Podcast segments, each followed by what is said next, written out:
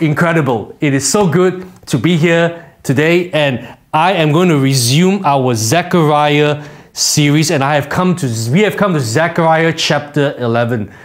Now, Zechariah chapter 11 is not an easy passage to preach. I know we say this of all the Zechariah passages, to be honest, because it is actually, in all honesty, not a very easy book to preach from. And Zechariah 11 is kind of the same. It's not that easy to get. Actually, I, I really wanted to get a three point sermon down, you know, where I could fit it in and everything. So I could not do that, was not brilliant enough, was not inspired nor anointed enough, but I have managed to squeeze or get all my points to start with the letter P. That's why the title of my sermon today is Pick Your P from Zechariah chapter 11. What why is this title relevant or how does it correlate? Let's dive straight into the scripture. Now, Zechariah 11, as I mentioned, not an easy book to preach because many commentators and all that disagree on many different things. So, what I want to do today is I don't want to tackle it from a very academic point of view. I will try to lay up a little bit of context. I will try to explain a little bit what the text is trying to get at, but I also want to apply some practical solutions on how this passage can be applicable to our lives today. Okay, so I'm going to read, I'm going to go through my points, I'm going to read each scripture, so follow along with me. But before we do that, let's commit this time into prayer wherever you are. Thank you, Jesus. Father, I thank you for an opportunity to gather here as your body, as your church, whether we are in the building or whether we're in our homes or whether we're catching up with the service later.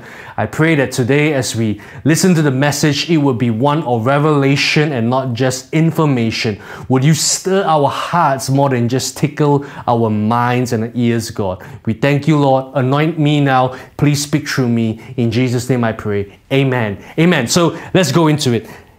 My first point is this Zechariah 11, verse 1 to 3, the plank of pride. Why? Look, let's look at verse 1 to 3. It says this Open your doors, Lebanon, so that fire may devour your cedars. Wail, you juniper, for the cedar has fallen. The stately trees are ruined. Wail, oaks of Bashan, the dense forest has been cut down. Listen to the wail of the shepherds. Their rich pastures are destroyed. Listen to the roar of the lions. The large ticket of the Jordan is ruined. Now, very, very simply here, this talks about judgment. Now we must know that God is not just a God of mercy, He is also a God of judgment. God is not just a God of blessing, He is also a God of testing. God is not just a God of love, He is also a God of justice. So judgment is very much part of God's nature, and it is not one or the other, it's like two sides two different sides to the same coin. This is who God is. So here the scripture tells us that judgment is coming to the Gentiles, particularly Lebanon, which is the north of Israel, and uh, Jordan, which is the south of Israel.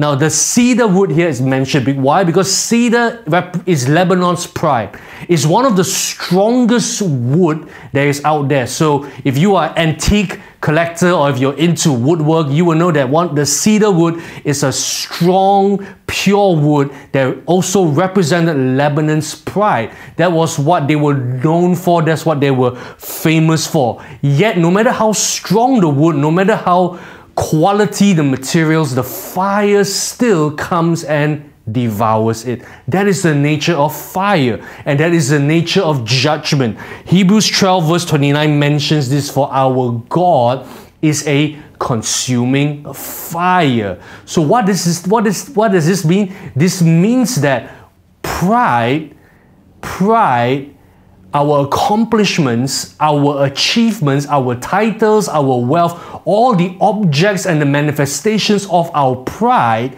cannot stand against God's judgment. It doesn't matter how rich you are, it doesn't matter how influential you are, it doesn't even matter how anointed you think you are. When the judgment of God comes, it is like a fire that consumes. And if you look at the word pride, P R I D E, What is in the middle of that? It is the letter I. Just like the word sin, S I N. What's in the middle there is the letter I. Even anxiety, if you think of the word anxiety, what's in the middle of that I? It's about me.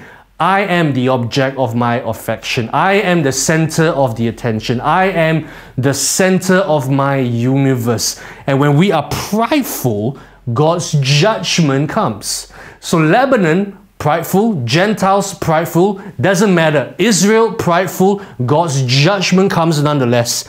You see, James 4 verse 6 says this, but he gives more grace. That's why scripture says God opposes the proud but shows favor to the humble. I think about the story of Pharaoh. You know, when Moses went to confront Pharaoh and he told Pharaoh, Let my people go. What did Pharaoh say? Pharaoh said, Who is this God that I should let these people go so that they can worship him? Who is this God? Who is this God? I don't need God. I don't know God. I am not aware of God. Why should I even be aware of Him? Or why do I even need to acknowledge that He is God? That is pride. And when we are prideful, God's judgment is inescapable. James 4, verse 10 beckons us to do this. Humble yourselves before the Lord, and He will what? He will lift you up. If we humble ourselves before God, He will lift us up. They who kneel before God can stand before anyone. What is the posture today? So the my point is my point that I titled the uh, plank of pride. Why? Because plank is like like fuel to a fire. So when judgment comes, you don't want to fuel that fire. You want to allow the streams and the waters of grace to overflow. And how do we do that? We humble ourselves. Even the lion here in, this scripture is mentioned of the lion. The lion is known as the king of the jungle. We think of Lion King. And even the lion does not stand, no matter how majestic, how grand, or how great it is. Now, why was Lebanon and Jordan judged? Because, quite simply, they were prideful and they did not turn to God. Why did they not turn to God? Because of Israel's failure if we read in Zechariah chapter 10. You see, Israel's role is not just to be blessed, it is ble- they are blessed to be a blessing. Genesis 12, verse 1 to 3, going back to the call of Abraham, this is what it says The Lord has said to Abraham, Go from your country, your people, and your father's household to the land I will show you. What did he say? He says, I will make you into a great nation and I will bless you. I will make your name great and, I, and you will be a blessing. I will bless those who bless you and curse you, and whoever curses you, I will curse. But all the peoples on earth will be blessed through you. So if Israel was meant to walk in covenanted blessing with God, the result of that is the surrounding nations are to be blessed. But yet Israel did not turn to God. Therefore, they could not point the way to the neighboring nations and therefore they are judged. Now, why did Israel not do that? Which leads me to my second point, Zechariah 11:4 to verse 6, phony leadership. Phony leadership. Let's read verses 4 to 6. This is what the Lord my God says Shepherd the flock marked for slaughter. Their buyers slaughter them and go unpunished. Those who sell them say, Praise the Lord! I am rich. Their own shepherds do not spare them. For I will no longer have pity on the people of the land, declares the Lord. I will give everyone into the hands of their neighbors and their king. They will devastate the land, and I will not rescue anyone from their hands. Israel was under a leadership who were not true and genuine shepherds.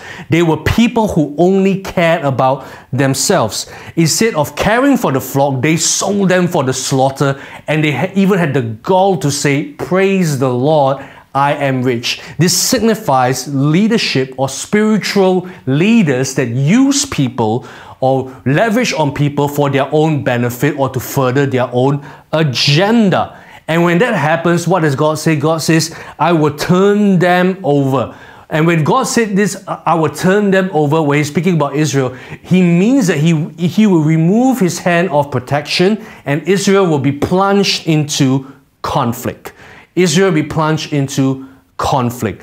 When a church has not spiritual or phony leadership, only people who, uh, who make use of the only leaders who make use of the people for their own agenda, There may be results for a while, there may be traction after a bit, but what happens in the long run is that there will be lack of unity. There will be disunity. Why? Because God removes his hand of protection. The Bible also tells us that it is in unity that God commands his blessing. And Romans 1:24 also implies that there is a certain aspect of God giving over to sin, turning them to their sin. He says this, therefore God gave them over in their sinful desires of their hearts to sexual impurity for the degrading of their bodies with one another. And I, w- I will come back to this phony leadership point towards the end. You will see why. But I just want to encourage us this with Matthew 7, verses 15, 18, and 20. I'm going to skip a few scriptures here, put them together. It says, verse 15 says, Watch out for false prophets. They come in use sheep's clothing, but inwardly they are ferocious wolves. A good tree cannot bear bad fruit, and a bad tree cannot bear good fruit. And verse 20, thus by the fruit you will recognize them. How can you tell whether a leader is spiritual or phony or not? It is by the fruit in their lives. Not just by the messages they preach, not just by the achievements, not just by the organizations they build, but by the fruit in their lives. And I will come back to this point in a short while, but I will go now to my third point. I'm going to read Zechariah 11, verses 7 to 8. And 8, I will split it into two parts. This first part here, my point is this powerless but not helpless. The scripture tells us, Zechariah, so I shepherded the flock marked for slaughter, particularly the oppressed of the flock. Then I took two staffs and called one favor, the Hebrew word Noam, and the other union, and I shepherded the flock. In one month, I got rid of the three shepherds. So God here acknowledges that there are false shepherds over Israel. And what he promises is that he will come and he himself will re shepherd and re father the oppressed. And that is good news for us because no matter what we have gone through, whether we are going through bad leadership, whether we have gone through spiritual abuse, whether we have even gone through the lack of proper parenting in our childhood, in our lives, when we turn our hearts to our Heavenly Father who is perfect, He will re father us. He will teach us how to be a good father, and He Himself will re father us and re parent us. And here the scripture says that in one month, I got rid of the three shepherds. What do these three shepherds mean?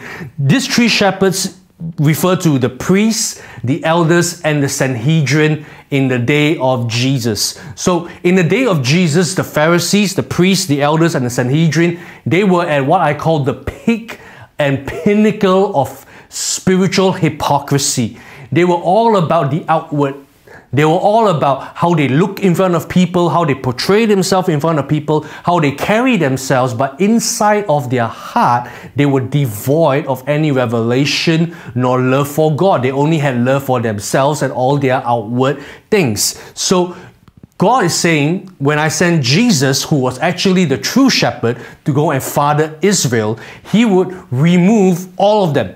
And that is true because in um, after the birth of after the, the birth and death of Jesus, the Roman conquest of Judea happened, and when that happened, the office of the priests, the elders, and the Sanhedrin, even kings, no longer existed anymore into Israel up to today, because that has all been fulfilled in Jesus. So God is saying through Zechariah, prophesying that Israel, I see the rut you are in. You are oppressed by your spiritual leaders, by sending one. I am sending one who would liberate you, and I will get rid of those who are oppressing you. And how can we apply that to our lives? Is that we must recognize this that sometimes God off removes a person from your life for your protection.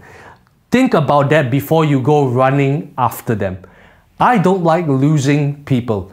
I don't like people walking away. I don't like people drifting away. But I do recognize in life, sometimes certain relationships don't work. Sometimes certain people are not good for you. If they are, remain in your life, they can actually cause you to not walk into the destiny that God has for you. So sometimes God needs to remove them. And when we remove them, we should not run after them, but we should continue walking according to God's purpose. That's how we can apply this point. I believe that we'll be speaking to somebody right now. The next thing is this, and I'm going to go to Zechariah 11, 8b, the second part, and 9 persisting rebellion. Verse 8, second part says this The flock detested me, and I grew weary of them, and said, I will not be your shepherd. Let the dying die and the perishing perish. Let those who are left eat one another's flesh. Jesus or God is prophesying through Zechariah saying, I will get rid of the shepherds, I will refather you, but yet the flock detested me and I grew weary of them. Isn't that just amazing how how how rebellious and how how even um, I don't even, I, I can't even find a word how, how how ridiculous human beings can be sometimes. You see, the peop, the God got rid of those who were oppressing them and sent Jesus, but yet it was this Jesus, the the people that Jesus performed miracles to were the same people that got him crucified. Isn't that amazing? It's, it's crazy. And I'm reminded of even Israel's history. Exodus 17, verse 7, I'm going to read you this scripture. He called the place Massah and Meribah because the Israelites quarreled and because they tested the Lord, saying, Is the Lord among us or not? Context, rewind a little bit. Up to this point in Exodus, Israel they were held captive in Egypt. Moses was sent by God to liberate them. Moses led them out of Egypt. He parted a sea. I don't know about you, but if I saw the parting of a Red Sea, I think I'll be pretty convinced and not doubt God. Not only did He part the Red Sea, they God supplied them manna and quail from the sky. Can you imagine if you saw some suyok and some piles dropping from the sky and you and God just feeds you supernaturally like this? Knowing human beings will be like, where's the sauce? Ah, this again. But anyway, right? So, so at this point, they doubted God again, saying, Is God among us? So what's happening here? Israel despite all the incredible things that God has done, despite sending Jesus, still does not turn to Him. And you and I are also the same. A lot of times, God has said, given us victories, given us breakthroughs, won different battles in our lives, but yet we are so quick to forget the goodness of God. This day, I urge you, don't forget to remember how good God is. God is good, and all the time, God is good and all the time. Yes, He is. God is good.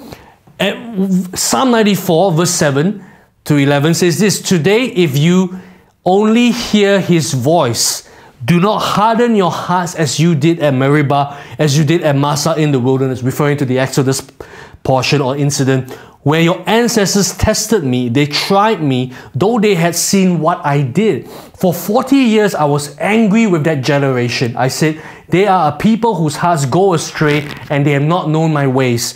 So I declared an oath in my anger they shall never enter my rest.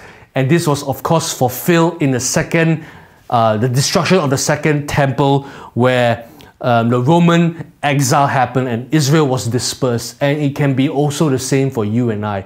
Let's not harden our hearts. Let's not be so quick to turn away from God in our moments of trouble or in our moments of success. And the next one is this Zechariah 11, verse 10 to 11 says this, uh, or this is my point perceive as he sees.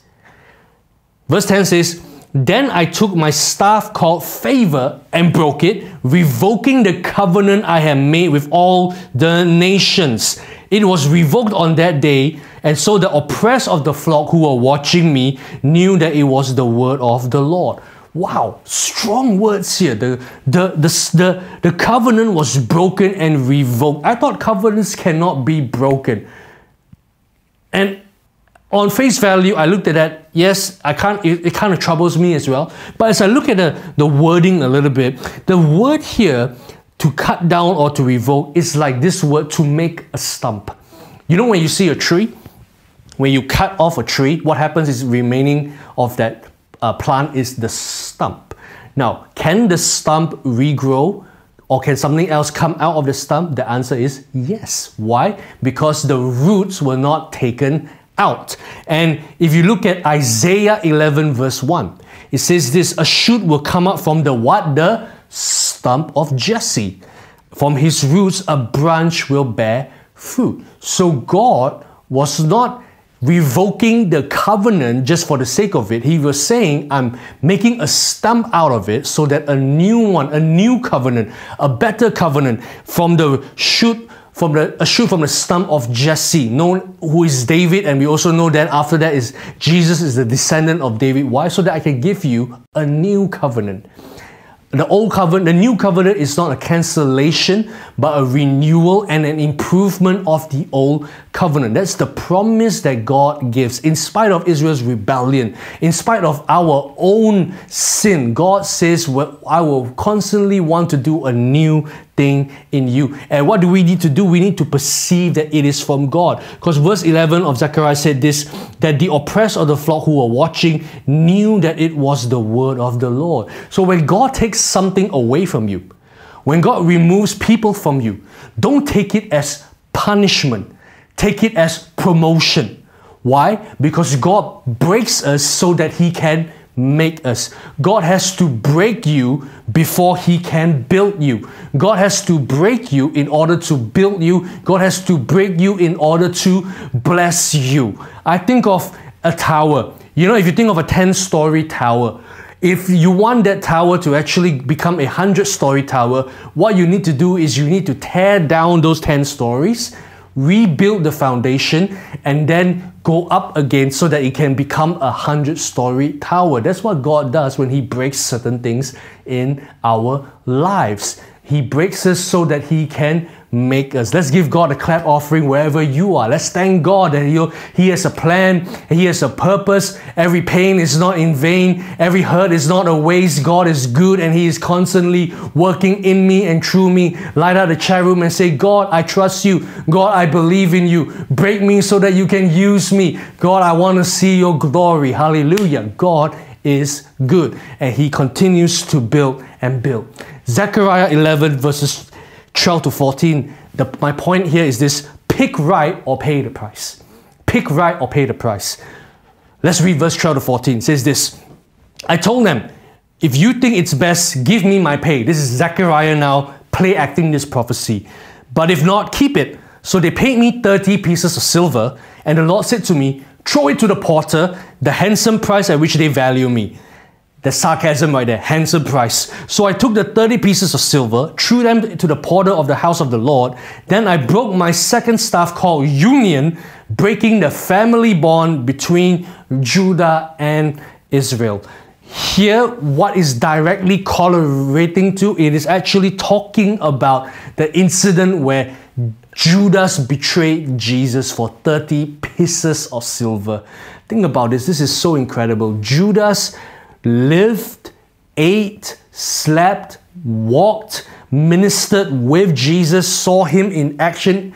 You could not get any more first hand account than that, but yet he still betrayed Jesus for 30 pieces of silver. It is not any it is not an insignificant amount. It is in fact what you would pay for a slave. That's seen here in Exodus 21 verse 32. I will show you this scripture here what do we esteem God to be or who Jesus is to us? Will we just pay or trade Jesus for 30 pieces of silver, like how we will trade different things in our lives? Matthew 26, verse 15, this shows us Judas um, receiving the bribe. He said, What are you willing to give me if I deliver him to you? And they counted him 30 pieces of silver. And Matthew 27, verse 3, when Judas, who had betrayed him, saw that Jesus was condemned, he was seized with remorse and returned the 30 pieces to the chief priests and the elders, thus fulfilling the prophecy of Zechariah saying that it was thrown back into the potter's house. When I look at that, I'm just going, this is incredible. Zechariah and the book of Matthew, written in totally different timelines and different people and no way of communicating with one another, but yet the prophecy was fulfilled so accurately like this. How can anyone deny that the Bible is real? That's just my thoughts right there. But Matthew 27, verse 9 to 10, it says this that was when spoke, that was then what was spoken by Jeremiah the prophet was fulfilled. They took 30 pieces of silver, the price set on him by the people of Israel, and they used them to buy the potter's field as the Lord commanded me. Again, another fulfilling of the prophecy. Now, if you were sharp, you will notice hey, didn't Matthew 27, verse 9 and 10 mention Jeremiah and not Zechariah? Well, I looked it up and there are a few possibilities. One, there could have been a copyist error. One of somebody was transcribing the scroll of Matthew earlier on or after Matthew wrote it and he made a mistake. One is that it could have been possibly quoting the scroll of um, Jeremiah, which Zechariah was written in. So, again, to me, not a big issue, but let's keep going on. John 18, verse 38 to 40. I will summarize this point by using this account. What is truth? retorted Pilate. With this, he went out again to the Jews gathered there and said, I find no basis for charge against him. This is Jesus. But if it is your custom for me to release one prisoner at a time of the Passover, do you want me to release the king of the Jews? They shouted back, No, not him. Give us Barabbas. Now, Barabbas had taken part in an uprising.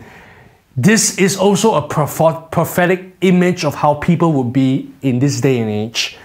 That when we have the choice of Jesus, we say, No, I don't want Jesus, give me Barabbas. I, want, I don't want what is real and what is true, give me what is new and what is exciting. We replace the important with the immediate. They saw Barabbas as a charismatic leader, one who they thought that would lead Israel out of Roman rule and everything, Roman oppression and everything like that, but they chose wrongly. And it is so incumbent on you and I that we do not choose wrongly. We do not pick wrong, otherwise, we would pay the price. What is good may not necessarily always be of God. When you make decisions, when you pick certain things, whether it's a career choice, whether it's a life partner, whether it's an option, or whether it's studies, or even it's your own daily life, how you carry yourself, the words you speak, the things you say, are you choosing good or are you choosing God? My last point is this Zechariah 15, verse 17. It is also about false leadership. How am I going to use a P for that? Give me a guess. Anybody type it in the chat, guess. Maybe I'm going to spell false with a P. I don't know, like some French word like false or something. No, I am using this word, very strong words here. It is this P brained leaders. Somebody say, ouch. If you're in the hall, say, ouch. If you're at home, say, can I apply some aloe vera to that? If you're in the chat, say, burn. P brain leaders. Zechariah 11, verse 15 to 17. Then the Lord said to me, Take again the equipment of a foolish shepherd. That's why I got P brain leaders. For I am about to raise up a shepherd over the land who will not care for the lost, or seek the young, or heal the injured, or feed the healthy, but what? But will eat the meat of the choice sheep, tearing off their hooves. Woe to the worthless shepherd who deserts the flock. May the sword strike his arm and his right eye. May his arm be completely withered, his right eye totally blinded. So I, I mentioned earlier on, I'm going to come back to this point of phony leadership. And how can we tell phony leadership or pea brain leadership? Is this number one? Here the scripture tells us they will not care for they will not care for the loss. They see the Great Commission as the great suggestion.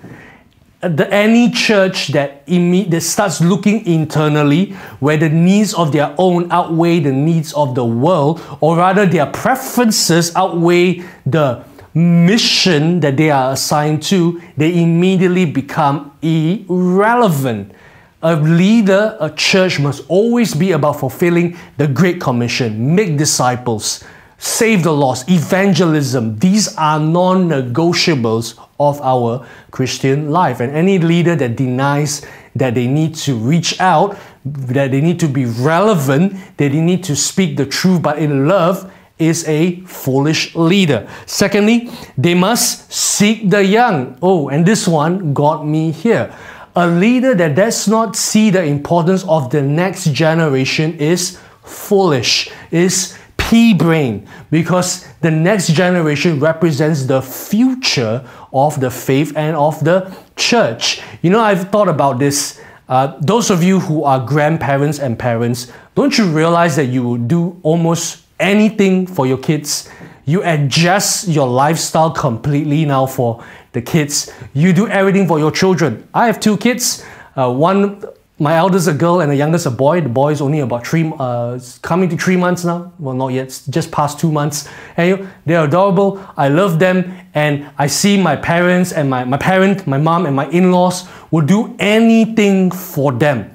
And even for me, I'm listening to their songs. I, I, I have, I, I told, those of you who have Spotify, you know how they have this like top, top, your top playlist kind of thing? CoComelon is like on there and I go, oh my gosh, CoComelon again. Those of you who were kids will know what I'm talking about. But what, what, why do we do that in the natural, but yet in the spiritual, we expect the kids to like what we like. We want the next generation to sing our songs. We want the next generation to listen to our type of sermons. We want the next generation to have ministry the way we had it. Why? Why? Can I, th- can I ask you for a moment there? Why? This is controversial, but I am going to rely on that saying I'm preaching the scripture here. And I'm not just speaking to older people. I myself am in that bracket. When I go to a youth service, sometimes I listen to the songs and I go, What in the world is this? But I go, You know what? I see young people ministering, being ministered to, they are singing along with this. You know, I'm going to ride with it. So they must always seek to build the next generation. The third thing that leaders the foolish leaders do is that they will not heal the injured. They will not heal the injured. They're not concerned about the hurting. They're not concerned about the loss. The church is all about all about using people to fulfill programs but never to minister to them. That's what foolish leaders do. And the other thing is that they don't feed the healthy as well. Essentially, this here, it's none of none of us, none of you. It is quite blatantly obvious what a foolish shepherd is because I remember the conversation that Jesus had with Peter in John chapter 21. What did Jesus say to uh, Peter? Peter, do you love me? Yes, Lord, I do. Then what did he say? He said, Feed my sheep. If you love me, feed my sheep. Those of you who are in small groups, cell groups, connect groups, leaders, ministry, as you do ministry, you're not just doing tasks, you are feeding the Lord's sheep, therefore representing or showing your love for God through His people. So take heart in that, take comfort in that.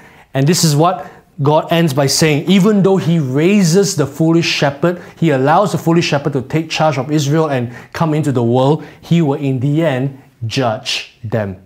That's the end of Zechariah chapter 11. It was really fast paced, but I'll, try to cover all 17 scriptures, all 17 verses rather, in at one point. Let's close in prayer, shall we? If you are on site now and if you're online, I just want you to take the next two or three minutes or so and rededicate your hearts and refocus your, your mind onto God right now. You could be thinking about different things, but I just want you to think back about what all that you have heard today in this message. I want you to think of what spoke out to you, what spoke to you and what stood out for you. And that that which stood out to you is what the Holy Spirit wants to minister to you. Maybe when I said that God will refather the oppressed, you are in that space right now and you've got you want a touch from God to refather you. Maybe you struggle with pride. Maybe you think that you've got it all, you have it all together, and because of your success or good life, and you have kind of walked away from God, and now you want to come back and rededicate your life to Him.